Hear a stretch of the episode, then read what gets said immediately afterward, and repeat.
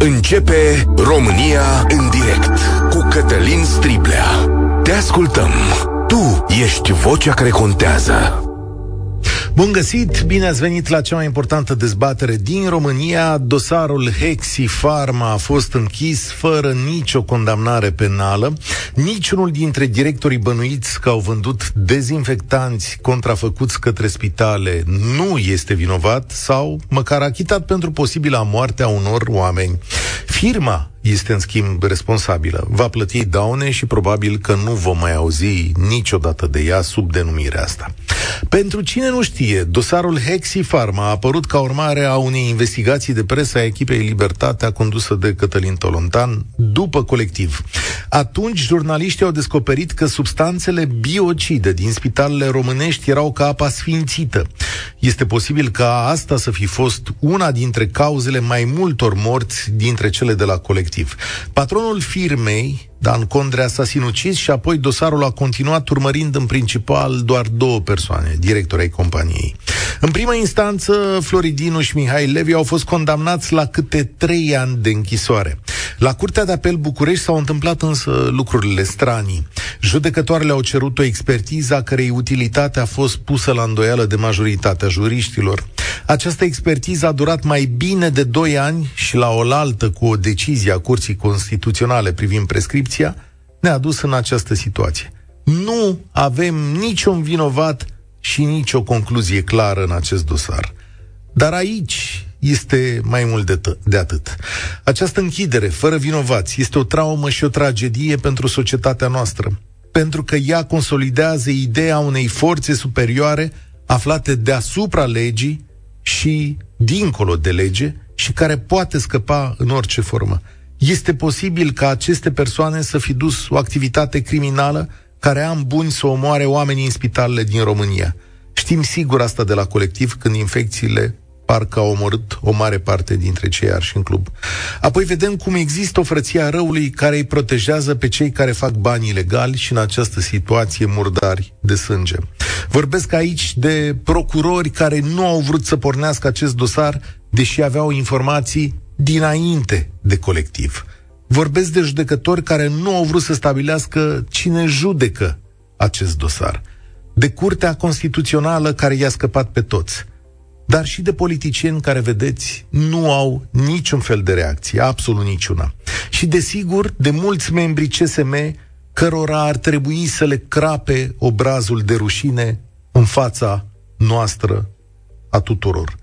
Nu simțiți niciun fel de vinovăție de la înălțimea salariilor, diurnelor și pensiilor voastre speciale? Ce este această mizerie pe care o patronați, domnule Grădinaru, domnule Horodnicianu și doamnă Savonea la Curtea de Apel. Puteți să apăreți astăzi în fața cetățenilor acestei țări? Poate de mână cu domnul Predoiu, poate de mână cu fosta componență a Curții Constituționale. Puteți să faceți asta în România? Azi? Sau sunteți bine în birourile acelea care vă dau putere? Mă macină curiozitatea dacă doamnele judecătoare vor fi promovate la înalta curte. La fel cum va fi promovat domnul Voineag la DNA pentru că a blocat verificarea plagiatului domnului Ciucă. De fapt, vouă vă place visul lui Liviu Dragnea, nu-i așa? Ca asta se vede de la distanță. 0372069599 Revin 0372069599 Sunați-ne și de acolo de unde ați emigrat. Cum primiți această hotărâre în dosarul Hexi Pharma? Ce spune închiderea acestui dosar despre justiția din România? Funcționează mai bine sau mai prost instanțele ca acum 10 ani? Poate oamenii ăștia și-au câștigat dreptul la nevinovăția asta. Poate e un sistem mai echilibrat. Poate greșim noi. Și credeți că mai este nevoie de anticorupție în România? 0372069599 Suntem cu această emisiune pe YouTube, Facebook, TikTok dar mai ales la radio, la Europa FM. România în direct începe astăzi cu Alin. Salutare! Salut! Te ascult! Salut, salut!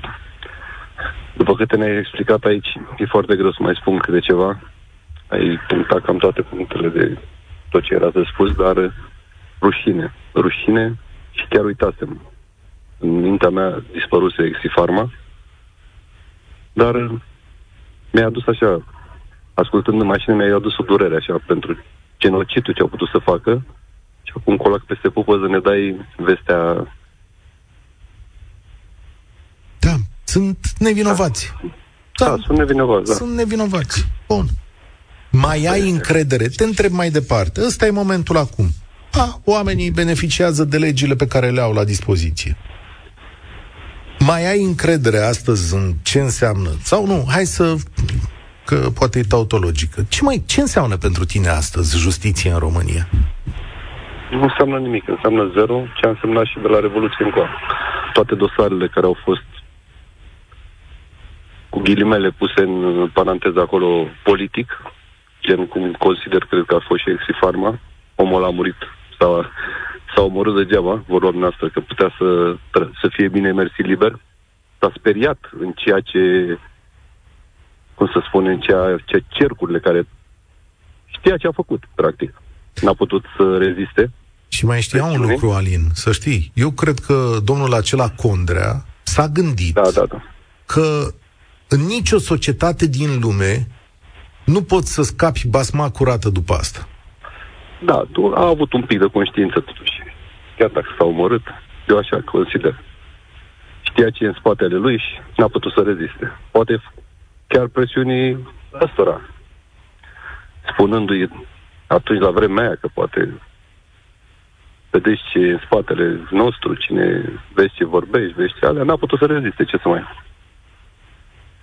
dar uh, ceea ce a făcut justiția, acum după atâția ani de zile, crezând că lumea a uitat, eu consider că la nivelul țării, dacă totuși mai avem un pic de conștiință, ar trebui să, nu știu, să ieșim nu în stradă, că nu se face nimic, nu știu, să obținem, avem un avocat al poporului, care reprezintă poporul, care îl plătim și pe acelea din banii noștri, din banii contribuabilor.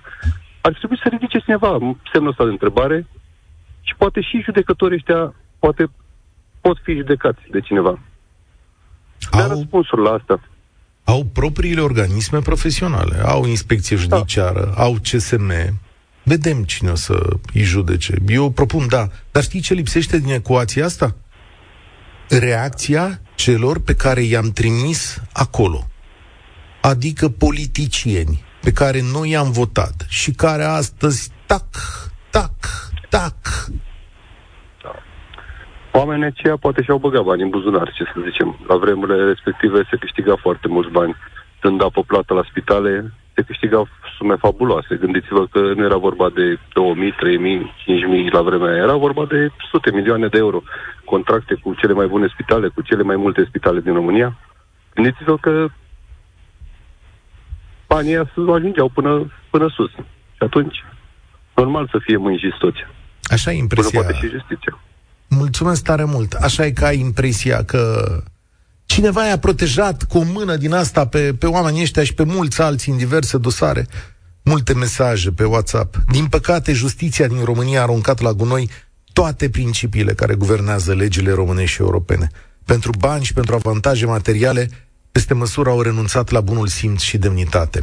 Și da, când v-ați dus la facultate, estimați judecători și procurori, cu ce visuri v-ați dus? Dumneavoastră, doamne judecătoare, din acest dosar, ați visat că o să închideți cu o prescripție cerând o expertiză?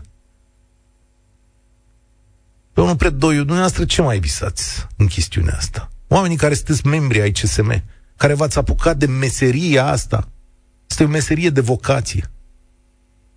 Cine lăsați în urmă? Argumentarea unor hârtii? Nelu, salutare, ești la România în direct. Bună ziua dumneavoastră și ascultătorii dumneavoastră. Este că am nivel... Stai așa, uh, schimbă, schimbă telefonul de pe stânga pe dreapta asta ca uh, instrucțiune să ne înțelegem mai bine între noi. Mă auziți acum? Acum te aud, da. Bun. Uh, părerea mea este că de la un anumit nivel uh, nu mai funcționează justiția. De la un nivel înalt. Pentru că au fost mai multe dosare mari da. cum a fost. Din păcate nu e în regulă. Marcela, hai să facem legătura asta cu Nelu, să facem să meargă bine, că e păcat dacă are om opinie și tot a prins firul să, să nu-l auzim, nu s aude bine deloc și o să trec mai departe la Antoanela. Salutare, Antoanela, te ascult pe tine. Uh, bună ziua! Bună ziua! Ceea ce, ceea ce îmi doresc să spun este că nu numai în justiție există o corupție foarte mare, uh, se știe clar că în toate domeniile există. Problema este că noi nu, nu cred că ne mai facem bine. Deci a devenit o normalitate. Nu ne mai pasă. Nepăsarea ne ucide. Corupția ucide. Uitați-vă ce s-a întâmplat în Grecia. Grecii sunt în stradă. Noi nu ieșim în stradă pentru nimic, nu ne spunem opinia, doar la radio, la WhatsApp, știu eu, Facebook, acestea nu cred că ne ajută prea mult. Deci suntem atât de departe de normalitate încât cei mai mulți români nu realizează aceast, acest lucru. Lucrez de mai multă vreme în străinătate. Vin acasă în fiecare an, îmi doresc să fie mai bine, să nu mai plec. Dar mă îngrozesc. Este tot mai rău pe an ce trece. Mi-e frică pe, pentru viitorul copiilor noștri. Într-o zi, aici, în țara aceasta, fiecare om care are puterea în mână, un politician care are puterea în mână, fie că conduce un spital sau, o, o, știu, știu eu, un avocat, o just, fiecare poate să facă într-o zi ce vrea, ce vrea dumnealui cu viața noastră, per, pentru că oricum nu-l trage nimeni la răspundere. Asta este înfiorător. Aici fiecare, aici fiecare se trezește și poate să facă ce vrea din cei de sus, pentru că oricum nimeni nu face nimic. Poporul nu mai are atitudine. Morală nu mai există. Nu știu, suntem suntem popor amorțit, pur și simplu. Nu ne mai pasă de ce se întâmplă în jurul nostru. Fiecare își privește propria ogradă. Să meargă bine mie, să facă, să-mi fac mie toate problemele și viața să-mi fie frumoasă, dar de fapt când ieșim afară, ne lovim de societate. O societate care nu este o societate sănătoasă. Din punctul meu de vedere, aceasta este doar opinia mea. Și genul ăsta de uh, decizii în care nu se trage o linie finală într-un dosar în care noi trebuie să știm că e albă sau e neagră, nu face decât să încurajeze toată povestea, toată povestea asta. Eu nu cred că e vorba de corupție aici, sincer să spun. Nu cred că uh, și-a luat este... cineva bani în justiție pentru treaba asta. Dar și tare de mie... profesionalismul care, care, este, care se promovează peste tot. Eu nu cred... mai sunt avocații de altă dată, nu mai este Asta... moralitatea de altă dată, nu mai avem coloană vertebrală. Asta nu ne mai pasă. Nu știu. Eu nu cred... mai înțeleg. Eu nu mai înțeleg ce se întâmplă cu noi pur și simplu. Mulțumesc tare mult. Să știi că România a ieșit la un moment dat în stradă. Dar eu cred aici că trebuie să te înscrii într-un anumit tip de justiție ca să poți să parcurgi etape profesionale. Mie despre asta, mie e vorba. Că trebuie să răspunzi la anumiți stimuli, și nu mă refer doar la chestiunea asta, mă refer la, în general, vorbind în justiție, și la anumite persoane, astfel încât să poți să urci mai departe să-ți vezi de cariera ta cu multe compromisuri. Doamnele judecătoare candidează acum la înalta curte de uh, justiție. Ele au cerut o expertiză care s-a lungit enorm și care nu era esențială, după părerea multor specialiști, în această chestiune. Dar expertiza s-a făcut și, uh, sau mă rog, se face și nu mai conduce la niciun rezultat. La fel, apropo de stimuli, Uite, domnul Predoiu l-a numit pe domnul Voineag. Scrie colega mea, Ioana Enedogioiu, un spot media la DNA, l-a propus. Că domnul Voineag este șeful care a început sau a supervizat dosarul acela cu plagiatul domnului Ciucă. După ce s-a început acest dosar, care, apropo, are fapta penală prescrisă plagiatul, da, nu s-a mai făcut nimic și a fost blocată cercetarea academică. După isprava asta, păi să vezi coincidență, domnul Voineag este propus la șefia DNA. Că, na, nu? Cum, cum vă sună asta, domnul Predoiu? Și încă o întrebare pentru domnul Predoiu. Este adevărat, domnule Predoiu, că în comisia de interviu a lui Crim Bologa scorul a fost de 7 la 1 în favoarea domnului Crim Bologa? Întreb. Da? A fost 7 la 1 în favoarea domnului Crim Bologa și dumneavoastră ați hotărât numirea domnului Voineag? Întreb așa de curiozitate. Și dacă da, de ce? Condițiile în care o să mai răspundeți la interviuri în țara asta. Da. Uh, lui Bologa, din punctul meu de vedere, s-a luat nemeritat un mandat. El a reușit să reconstruiască câteva lucruri la DNA după ce clasa politică l-a făcut absolut praf. Da, este ceva despre care să mai discutăm. Ciprian, salutare, bine ai venit la România în direct. Salut, Cătălin. Băi, o parte din mine se bucură de ce s-a întâmplat uh, acum, de ce ne expui tu la emisiunea ta. Uh, într-o discuție cu tine acum ceva timp, înainte cu o zi de a discuta despre numirea fără concurs a doamnei Veorica la BNR, și am spus că poporul ăsta nu mai are șanse și suntem pierduți. Ce s-a întâmplat asta este încă un exemplu că, din păcate, așa prost cum sunt, am dreptate. Uh, cred eu că România ar trebui predată alte entități. Uite, acum e domnul Iohannis în Japonia, să spună, domnule, uite, vă predăm, facem, facem referendum, vă predăm vouă România. Pentru că uh, politicienii români sunt oglinda societății românești, cu tot respectul, chiar dacă poate mulți se vor simți lezați, uh, toți suntem vinovați de cum arată țărișoara aceasta. Oricât de vinovați ar fi politicienii, faptul că e mizerie peste tot, și când mă refer la mizerie, mă refer la străzi și nu numai, și în atitudine, pentru asta toți suntem de vină. Suntem corupți, suntem coruptibili, suntem pierduți. Este un popor needucabil care nu mai are nici măcar speranță. Bine, eu cu... Pe da, uh, știi, eu nu, nu sunt de acord într totul cu asta. Faptul că tu suni astăzi, că eu mai pot vorbi, faptul că mai sunt unii care încă pot vorbi, asta contracarează și va contracara întotdeauna faptul că acest subiect nu este la televizor. Acolo unde banii de la partidele politice au uh, stăpânesc uh, totul, da? Câtă vreme mai existi tu, câtă vreme mai există Antoanela, câtă vreme există Alin, Nelu, oamenii care sună la emisiunea asta, încă nu e pierdută nicio speranță. Totul deci, este dacă reversibil. S-ar face, da, dacă s-ar face un sondaj de opinie cu privire la nivelul uh, pregătirii și nu numai în societatea celor care sună la emisiunea ta, ai vedea că noi nu, noi nu este un public țintă pentru partide și pentru majoritatea da, da. din țărișoara aceasta. Și ce folos că vorbim noi doi la o cafea și că suntem plini de ură și Știi ce? am luat taurul de, ca, de coarne pentru nici, că suntem prea puțini. Nici pe vremea lui Ceaușescu nu părea că sunt mai mulți. Și tot poporul ăsta e răsturnat. Avem pârghii, avem speranță de asta și vorbim. De asta facem emisiunea asta. Îți mulțumesc tare mult. Mesaje, Romeo pe WhatsApp. Cred că ridicarea MCV-ului. Ați uitat, da. Am uitat și eu. Miroase cumva Qatar Gate. Într-o bună zi toate astea vor ieși la iveală. Yes, acum, la iveală, le vedem. Petre zice așa, ieri am adus vorba despre Hexifarma unui vecin a cărei soție judecătoare s-a pensionat recent cu un copil în clasa 11. Mi-a răspuns, justiție la comandă. Carmen zice așa, justiția e primul lucru care nu funcționează în țara asta. Câte de dosare de evaziune fiscală sunt clasate pentru prescrierea faptelor? Da, multe, da. Știți că sunt am o listă întreagă aici de dosare. Uh, pe 21 februarie, Curtea de Apel București a dispus achitarea definitivă a fostului ministru al dezvoltării Sevil Șaideh și a tuturor inculpaților în dosarul Belina. Ah, știați de chestia asta? Nu știați, da.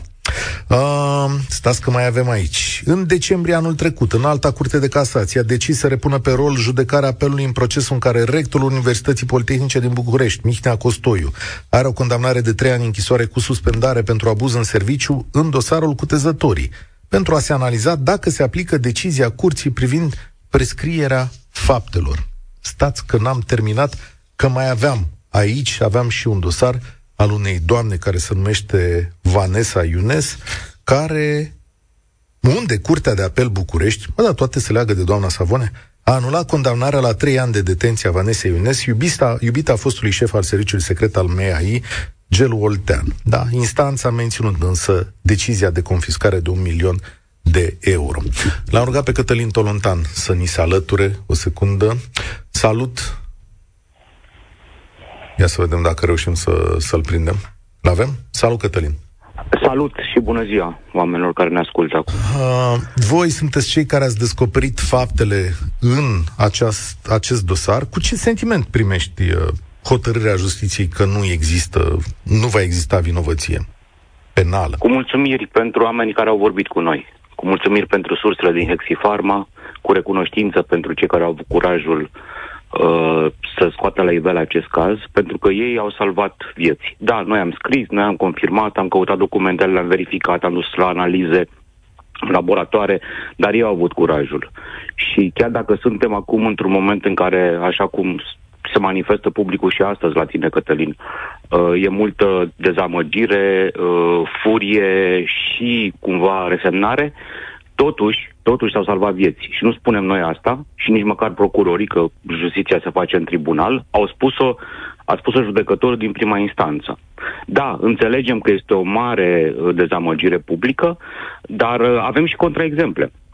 Uh, am spus un judecător, da? Judecătorul Mitu Stegaru e cel care a dat decizia de condamnare pentru director și firmă pe 30 ianuarie 2019, la niciun an după ce a ajuns la Tribunalul București dosarul, da? Uh, în 10 termene. În schimb, la Curtea de Apel, cum ai subliniat și tu, Cătălin, procesul a durat de patru ori mai mult, iar termenele au fost de 5 ori mai multe, 300 au ajuns să fie, uh, scu- uh, scuză-mă, nu 50. 50 de termene. Deci, uh, pentru această cronologie, de fapt, spune tot. Să enunțăm foarte scurt faptele pentru oameni, cred că sunt, uh, ar fi interesante.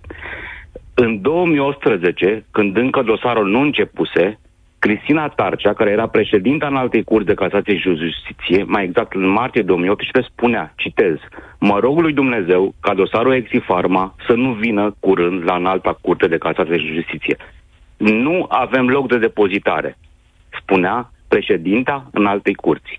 De ce nu era loc? Pentru că erau prea multe victime pentru că erau prea multe volume în respectivul caz, pentru că erau prea multe, peste 300 de spitale care fusese răpăcălite și le fusese furnizate aceste substanțe, care erau și ele prea multe, prea multe branduri care erau false, peste 30. Dar când un magistrat cu o altă funcție, uh, sau ales o luăm altfel, orice judecător, exact cum ați întrebat și voi, când se duce în, în, în, la facultatea de drept un student pentru a deveni magistrat, judecător, procuror, visează un astfel de caz. Uh, în mod normal, nu neapărat că te bucuri, dar ai o satisfacție profesională că poți să, să, să judeci un caz de complexitate asta, care a afectat atât de mulți oameni. Sute și sute de mii de familii din România, sute de spitale au fost afectate de acest fenomen. E, în loc ca ei să se bucure, încă de când a început dosarul, practic, ei l-au considerat un fel de deranj imobiliar. Nu mai aveau loc de el. La propriu, asta au spus, nu mai avem loc de el. De fapt, nu, nu e că n-au avut loc doar la propriu, fizic de el, da? Uh, inconvenientul n-a fost doar imobiliar, a fost Uite. teribil. Vreme de un an de zile, oamenii ăștia n-au, au plimbat dosarul între... Nu a avut uh, nimeni uh, curaj să-l judece. Cătălin, da, da, lumea, da, da, care da, sună, lumea care sună la această emisiune și ce mesaj avem acum, trăiește toată lumea cu aceeași impresie. Că asta este o făcătură. Și uh, o spun pe șleau, e și sentimentul tău sau e doar un lanț de împrejurări de justiție în care, mă rog, și dosarul ăsta pică pe el? Trebuie să ne uităm la fapte. Faptele ne dau răspunsul. Când de ce se numește un proces judecata pe fond? Pentru că acolo se iau probă cu probă, mărturie cu mărturie și se analizează în detaliu. Apelul sau recursul, ăsta n-a avut apel, uh, recurs, da, dar a avut apel, nu se mai rejudecă pe fond. În mod normal, în orice justiție normală, durează, firească, durează mult mai puțin apelul decât recursul. Aici a durat de patru, uh, decât judecata pe fond. Aici a durat apelul de patru ori cât judecata pe fond.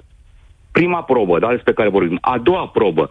Acea, oamenii nu, nu-și mai amintesc, dar noi am urmărit permanent acest dosar și am relatat despre el. Și în Gazeta Sporturilor, care a fost ziarul originar, care a început lucrul ăsta, și în Libertatea, unde lucrăm și acum. Uh, discuția este așa. În 2019, în 2019, completul din, format din Iuliana Ciolcă și uh, și dăm numele pentru că trebuie ca aceste nume să ajungă, da, să rămână undeva. Și Lucreția Postelnicul a hotărât că dă verdictul.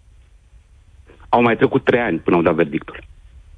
Deci la Curtea de Apel, în 2019, la aproximativ șase luni după ce le-a venit dosarul, într-un termen rezonabil, statistic cam așa e, dacă a durat fondul și ce se putea luni, întâmpla între?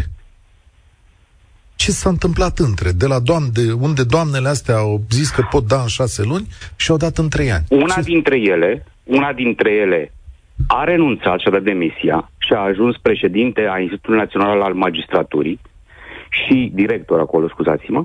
Cealaltă a rămas, a adăugat un alt judecător, au reluat cazul practic de la zero, pentru că asta a fost decizia inițială, au cerut expertiza despre care vorbești și tu, despre care nimeni n-a înțeles la ce a folosit expertiza aia. Pentru că existau, existau uh, probe clare în dosar în privința falsificării substanțelor nu doar la laboratoarele din România, la laboratoare acreditate internațional de afară. Existau înregistrări, existau stenograme, existau mărturiile oamenilor de la Hexifarma care au recunoscut că s-au falsificat substanțele în instanță. Existau aceste mărturii. Existau mărturiile oamenilor de la laboratorul lui Hexifarma care au recunoscut că li s-a spus să treacă cu vederea faptul că substanțele respective nu au niciun efect și nu ucid germeni. Toate lucrurile astea existau. De ce au mai cerut un fel de expertiză contabilă ca să adună niște cantități? Practic Atunci... nimeni, nu, nimeni n-a putut înțelege asta.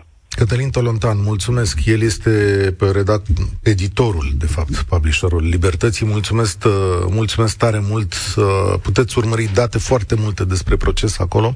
Vă anunț că o să prelungim această emisiune de pe acum. Ați sunat foarte mult și vreau să vă dau dreptul la cuvânt să rămână al vostru. 0372069599. Astea sunt faptele, astea sunt opiniile, ăștia sunt judecătorii încă o dată, stimate CSM, stimate domnule Grădinaru, Horodnicianu, domnule Horodnicianu, doamnă Savonea de la Curtea de Apel, domnule Predoiu, ce mizerie patronați aici? Vine cineva să ne spună și nouă că suntem niște proști? Măcar într-un comunicat de la de lemn. Are vreunul curajul dintre voi să-și asume toate lucrurile astea? Florin, salutare, bine venit la România în direct. Bună ziua! Bă, aș vrea să prezint două cazuri foarte elocvente despre sistemul judiciar din România. Din păcate, le-am pățit pe propria piele și vă spun că nu e ușor. Este vorba despre două cazuri, unul aflat uh, în atenția IPJ Buzău și parchetul judecătoria Buzău, când mama mea a fost uh, practic agresată de către unchiul meu și a spus că o omoară și o îngroapă în grădină. Iar în 2022 am fost și eu agresat Bineînțeles că s-a dat, clas, s-a dat clasare la dosarul mamei, iar dosarul meu, uh, practic, uh, probabil o să urmeze calea dosarului mamei, pentru că nu mi se, de, de aproximativ două luni, nici nu mi se permite accesul un dosar de către IPJ Buzău. Deci, prin procuror mi-a dat acces, dar IPJ Buzău nu mă contactează, deci mi încalcă clar un drept. Ok. Este vorba de Ce-ți spune? o comună lângă Buzău Vernești, se cheamă, deci este unchiul meu, din păcate, din păcate, asta este, este un individ bolnav psihic, uh, nediagnosticat, dar care oricând poate să producă o tragedie. Te-aș aduce înapoi la, la subiect. Toate întâmplările astea, ce spun ție despre modul în care se face justiție în România? Deci, eu când am primit ordonanța de clasare în dosarul mamei de la uh, procurarea Vulpe, Georgiana Bianca, am rămas stupefiat. V-am trimis și noi ordonanța pe pe WhatsApp și mai aș vrea să adaug în legătură cu acest caz că am fost la parchetul de pe lângă Curtea de Apel Ploiești, unde am vorbit cu un domn procuror, Florian uh, okay. Cărăboiu, parcă, și am reclamat exact aceste fapte, care mi se par foarte grave. Și dânsul mi-a spus în felul următor. Deci un, un procuror uh, de la o instanță destul de, de mare din această țară mi-a spus în felul următor. Dacă nu aveți probe că unchiul dumneavoastră a dat bani, nu pot să fac nimic. Și a spus, am dat o declarație așa, deci am fost și eu și mama mea ca să ne plimbăm. Florin. Deci este, este o protecție totală. Se protejează unul pe altul în sistem. Mulțumesc tare mult. Poate e o concluzie bună, venită dintr-un caz de jos. Dacă se protejează unul pe altul, asta ar trebui să ne sune cumva în minte în toată chestiunea asta. Radu, salutare, bine ai venit la România în direct. Vă salut, domnul Cătălin. Mă bucur să vă reaud și îmi pare rău că, din păcate, trebuie să discutăm numai despre teme mai puțin plăcute nouă, tuturor celor care avem un pic de demnitate și ceva mai multă logică decât marea majoritatea maselor. Uitați ce se întâmplă, de exemplu, în Grecia, când un număr mult mai mic de oameni, din păcate a degetat, nu din fericire, că nu este pentru nimeni o bucurie, un accident sau o tragedie, dar spre comparație la colectiv au murit cu ce s-a întâmplat și după cazul Hexi Pharma, au murit mult mai mulți oameni decât în tragedia din Grecia. La noi, dacă aceea o tragedie, la noi este o mare tragedie ce s-a întâmplat la colectiv. Datorită numărului de victime și datorită numărului de oameni care încă mai adică, suferă și astăzi și încă mai fac tratamente. România a fost după colectiv câțiva ani în stradă. Poate România exact, este exact. înaintea Greciei Ei, în chestiuni acum, de genul. De acum, de acord cu dumneavoastră, dar nu am schimbat regile. Știți că vă spuneam odată că țara asta trebuie să existe pedepse care să sperie și punct din punct de pămâncă. Nu am spus eu, a spus-o Petre Țuțea imediat după 90. Uh, și a făcut public această afirmație. Uh, Asta este, de asta este drama noastră. Am votat niște partide de dreapta care principalul partid de dreapta s-a asociat cu un principal partid de stânga. Uh, nu mai știm nimic. Președintele Iohannis atunci cerea demisia lui Ponta, care într-un final, așa cum era Ponta, și-a dat demisia. Astăzi nu apare Iohannis, eu nu zic, este foarte bine că este în Japonia, dar în momentul în care uh, Shizu Abe a venit în România, l-am tratat cu spatele. Uh, ok, este foarte bine că s-a dus, dar poate că trebuie un pic să-și amâne vizita sau altfel. Ca, a, Acum, poate dânsul avea o informație un președinte, deja... un președinte nu, poate să dea semnale și din Japonia. Sigur că nu-i rostul și locul unui președinte că o să ne deranjeze dacă uh, vorbește despre decizii judecătorești. Dar oricine da. își poate exprima da. amărăciunea. Da Ia să vedem ce mai scrie. Avem consilieri prezidențiali, avem Absolut. consilieri și sunt convins, sunt convins că dumnealui a știut poate de vineri, noi am aflat, uh, a știut dinainte, ne-am aflat din presă. În Europa, în Europa, Europa uh, liberă, printr-un articol a tratat subiectul care l-am postat uh, pe o pagină nu, socială, nu contează, dar a postat încă de joi toată treaba asta cu ce s-a întâmplat. De joi și până astăzi nicio, nicio, nicio da, afirmație Ia să vedem, stați un pic, că, da, purtător de cuvânt nu mai are stimatul cetățean, dar domnul Predoiu uh, mai da, există în să vedem. Domnul Eu m-am uitat Rafila. aseară. M-am uitat aseară la domnul Predoiu, nu mă uit acum. Prima oară am zis că de aseară până acum, hai să mai vedem. Da. Nici da. vorbă. Tăcere pe toată linia, adică... Da, nimeni nimic. Adică tu ca partid de opoziție, la momentul în care Ponta era la guvernare, PSD în speță, făceai tam-tam, scoteai, instigai. Pe bună dreptate nu spune nimeni că nu era de ieșit în stradă. Foarte bine, bine că s-a ieșit. Dar acum, când se repetă procese, când se prescriu cazuri din 2017 și până acum majoritatea riscă să prescrie, o să fie și cazul băiatului Gino Ordulescu, așteptăm să se prescrie și al ăluia. Dar cred că e gata condamnat Gino Iorgulescu, nu? E da. închis da, dosarul acolo. Nu știu ce să mai zic. Nu, da. nu, nu, nu, mai știu, nu, nu mai mă surprinde nimic. Nu mai surprinde nimic. Poate să eu dat o primă sentință, poate că la următoarea sentință se va Sincer, considera altceva. Eu sunt surprins. Nu am încredere în nimic. Mulțumesc tare mult. Sincer, eu sunt uh, surprins. Și de ce? Pentru că la colectiv s-a dat condamnare, târâș grăpiș, așa cum a fost. Pentru că au existat și alte dosare mari în țara asta în care s-au dat diverse condamnări, da? Și mai e un lucru pentru care sunt surprins. În orice sistem din lumea asta există și în statele democratice, există corupție, există trafic de influență în justiție, există bătălii pentru adevăr peste tot.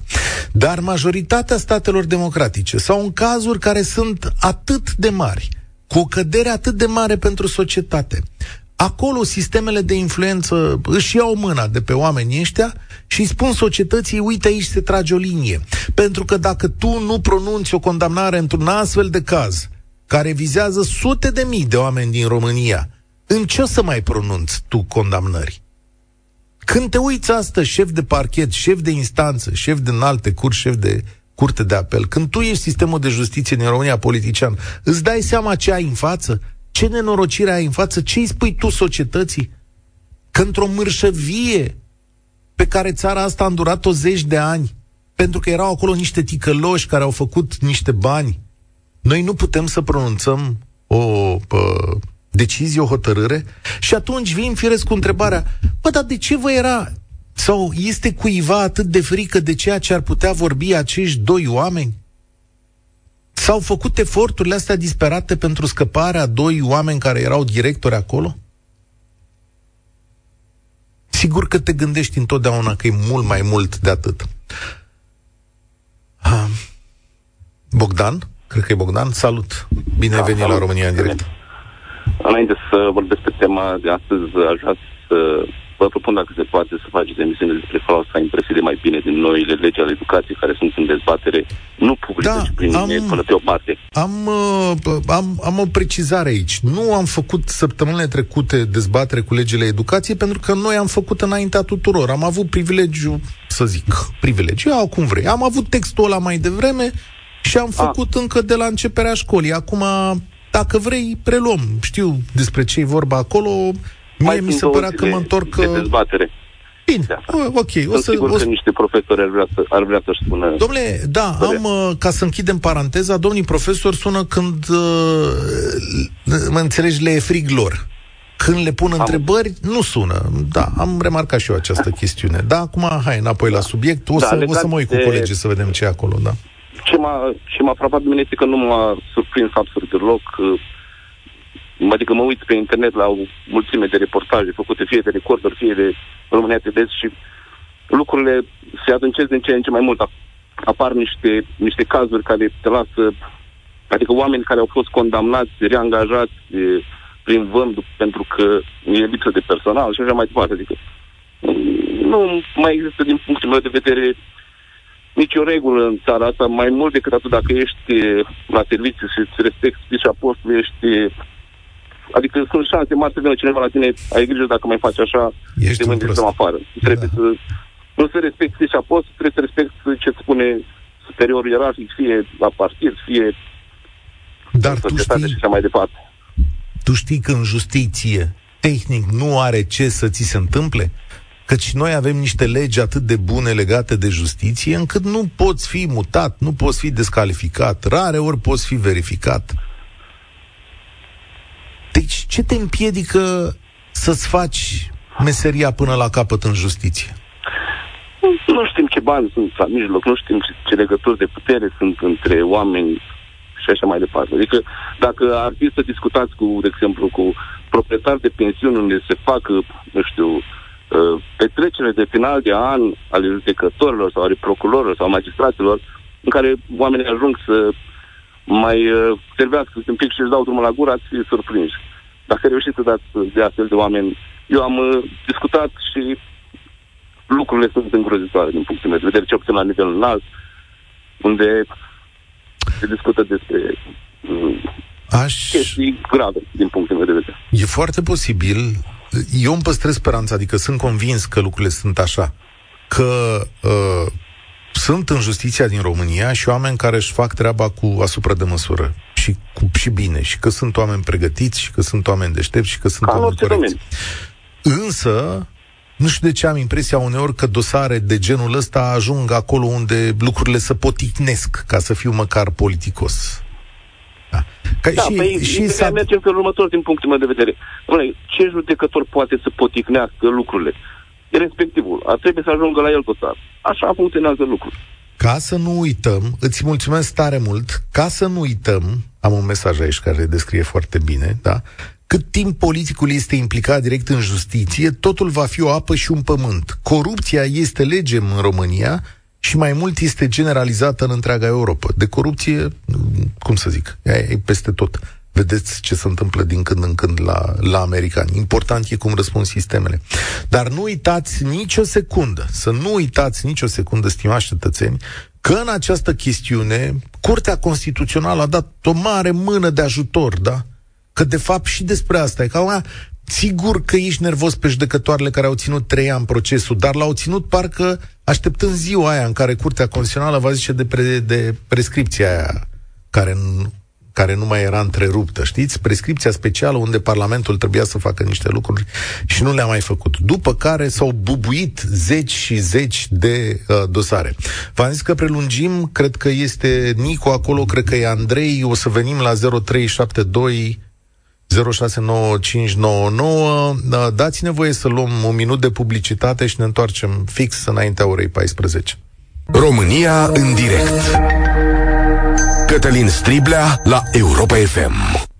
Ne-am întors ca să aveți cât mai mult timp să vă exprimați părerile, pentru că a sunat foarte multă lume la această emisiune și pentru că e un moment important pentru noi ca societate. Dosarul ăsta, odată închis, să știți că nu, nu mai e nicio șansă de redeschidere, adică nu să mai vedeți acolo, faptele s-au prescris.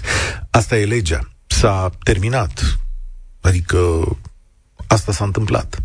Nu, nu mai e nimic de zis decât să punem epitaful și să-i uh, provocăm pe oamenii ăștia care conduc justiția din România să ne spună, să ne vorbească. Să înțelegem și noi.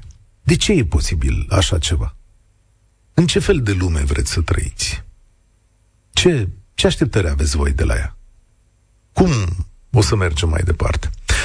Nicu, salut, bine ai venit la România în direct. Vă salut, uh, domnule Cătălin.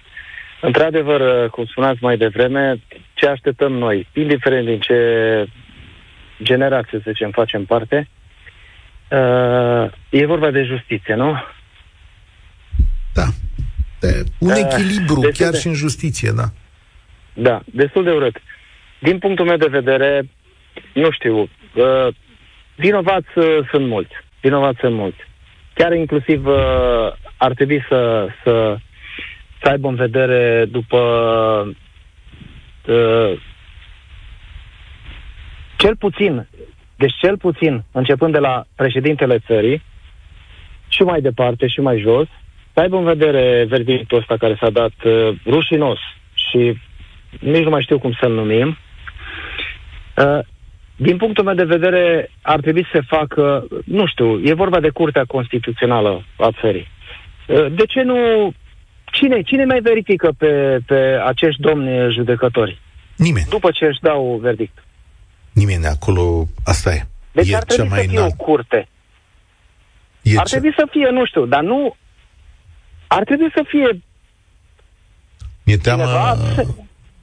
mi-e teamă că aici așa funcționează sistemele democratice. Avem nouă oameni pe care i-am Am pus înțeles. față în față și de la care așteptăm să facă lucrurile drept. Sunt aleși de partide diferite, de Așa este. președinție, de camere. Adică e cel mai înalt sistem pe care îl putem găsi. Pentru că dacă am merge cu încă o curte, la un moment dat o să ne întrebăm pe ăștia care îi verifică pe ăștia, cine îi mai verifică. Uh, Corect. eu mă bazez pe buna credință a oamenilor. Și uh, aici poți judeca. Tot ce Da. da. vezi îți seamănă a bună credință, adică, domnule, așa au fost făcute legile, așa trebuie să facem, sau e ceva ciudat la mijloc? Asta e, de fapt, întrebarea. E clar că justiția este la comandă, e clar. Și păcat că va mai fi mult timp, cred. M-aș bucura pentru, pentru copiii noștri, pentru nepoții noștri, să se schimbe ceva în, în următoarea perioadă. Că nu acum, imediată, dar uh, în perioada următoare, nu știu, în 5 ani, în 10 ani, bine ar fi dacă s-ar schimba ceva. Dar să ne gândim puțin, sau să gândească acei judecători care au instrumentat cazul, uh, nu știu, ei chiar pot să pună noaptea când se pun uh, la somn, seara. Pot să pună, din păcate, se, se pare că rău în, în țara asta, cel puțin la noi în țară, este din ce în ce mai ușor să faci rău și se pare că acei judecători uh, pun liniștit capul pe pernă seara vis-a-vis de, de ce au făcut. Că în primul și în primul rând sunt cei care i-au ispitit, dar în al doilea rând ei sunt principalii vinovați. N-ar fi trebuit să fie de acord să facă uh, mizeria asta. Vă dați seama câți oameni au murit din cauza a ceea ce s-a întâmplat Da. în atâția ani. Asta e, de fapt, cea mai bună concluzie. Când te duci seara acasă, tu cu tine însuți, judecător, procuror, ce treabă ai făcut aici? Ce, ce ai lăsat societății? Sau Ce poate... funcție am avut? Ce? Dar tu ca om, ca, jud- ca om, ca, eh, indiferent de credință, tu pui capul, ai pui lejer, pui liniștit capul pe pernă. Deci vă dați seama ce... eh, Eu nu cred că pun capul liniștit pe pernă, dar păcat, păcat că, din păcate, în țara noastră, din ce în ce, eh, e mult mai ușor să faci rău decât eh, să faci bine. Sau cel puțin să-ți faci meseria. Oriunde Da. ești tu. Mulțumesc tare Păcat. mult pentru concluziile astea bune. Știți ce? Uh, puteau să fie și achitați. Acest proces nu s-a terminat, adică a rămas așa în aer. Dar puteau să fie achitați. Dacă faptele, datele, tot ce culegea, dacă stimata instanță își făcea opinia că acești doi oameni sunt nevinovați, Până și asta trebuia să pronunțați, că acești doi oameni sunt nevinovați. În ciuda opiniei publice și a credințelor noastre. Noi nu facem aici o chestiune de judecată. Noi vrem să avem o funcționabilitate a societății noastre. Și dacă nu vreți să vedeți cam cât de grea sau cât de grea și de mare e decizia voastră, luați uh, cartea Alexandrei Furnea și citiți-o. Și citiți-o dumneavoastră înainte și uh, la instanță. Luați cartea Alexandrei Furnea citiți-o și după aia răspundeți-vă pe nu față de noi, că nu o să avem vreodată posibilitatea acestui dialog. Vorbiți acasă cu voi în familiile voastre și ziceți, oare am făcut bine ce am făcut aici? Oare ce se alege mai departe? Ce fel de cărămizi? Bune sau strâmbe pun eu aici? Andrei, salutare, ești la România în direct. Salut, salut domnilor și salut și telespectatorii voștri. Uh, cum spuneai și tu, uh, mai sunt unul, doi oameni buni. Din păcate, oamenii ăia buni care mai sunt, nu sunt lăsați să-și facă treaba de cei răi care sunt majoritatea. Părerea mea.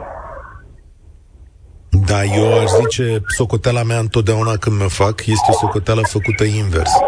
Adică eu zic că ăia răi uh, ăia răi sunt uh, problemași, sunt mai puțini, dacă cei buni sunt mai mulți, dacă n-au cum să răspundă. Știți că uh, există lor de poziție ale judecătorilor în decursul acestor ani față de acest dosar. Oamenii s-au, s-au exprimat, adică au vrut o mai mare grabă și au pus semne de întrebare și nu s-au primit răspunsuri. Mi-e teamă că proporția e alta. Da, doar că înainte lumea mai ieșea în stradă, doar că în ultimul timp lumea nu mai este loc în stradă, lumea nu mai are nimic de spus.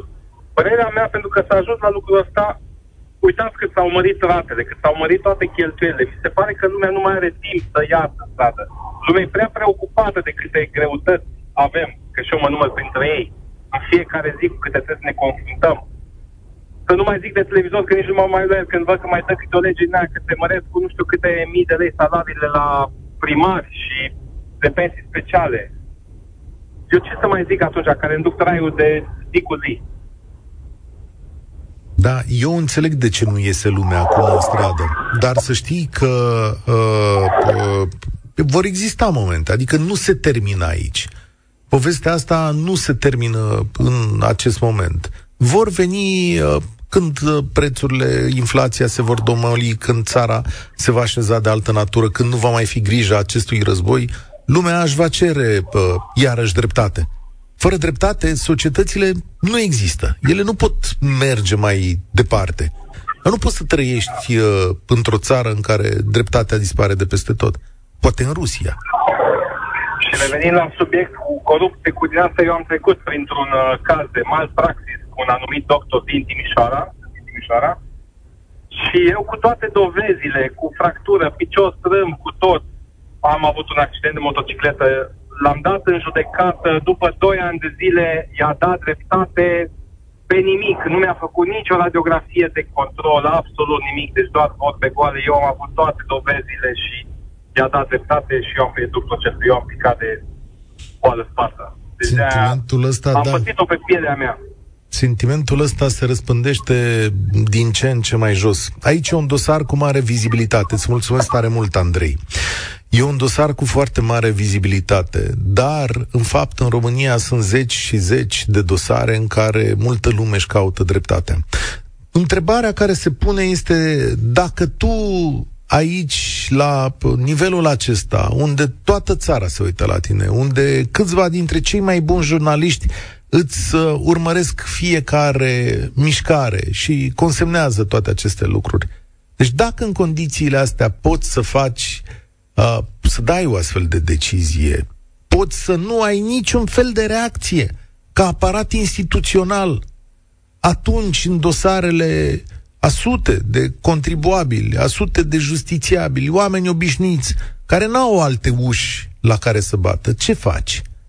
Cum o să te porți? Un prieten judecător mi-a zis la un moment dat, făcând profesia asta de mulți ani, că cea mai mare greșeală pe care o, face, o poate face un judecător este să se comporte ca Dumnezeu în sala sa. Să vină și să plutească pe deasupra tuturor și să creadă că nimic și nimeni nu-l poate atinge și că este deasupra acestor oameni, deasupra acestor uh, dosare. Să uite partea de umanitate, să uite înțelesurile meseriei sale. Să că se gândească la profiturile sau scările ierarhice pe care le are de făcut și mai puțin la societatea în mijlocul căreia trăiește. Un judecător este un stâlp al societății noastre. La el ne uităm și ne întoarcem de fiecare dată când lucrurile aici la noi nu mai merg așa cum trebuie. Când stâlpii ăștia se dărâmă, stimați magistrați, voi prăbușiți o lume întreagă. Poate ar fi bine ca din când în când, dincolo de explicațiile savante, pe care le-am ascultat cu plăcere și cu înțelegere în foarte mulți acești ani, să vă întoarceți la lucrurile simple și la visurile care v-au adus în aceste scaune.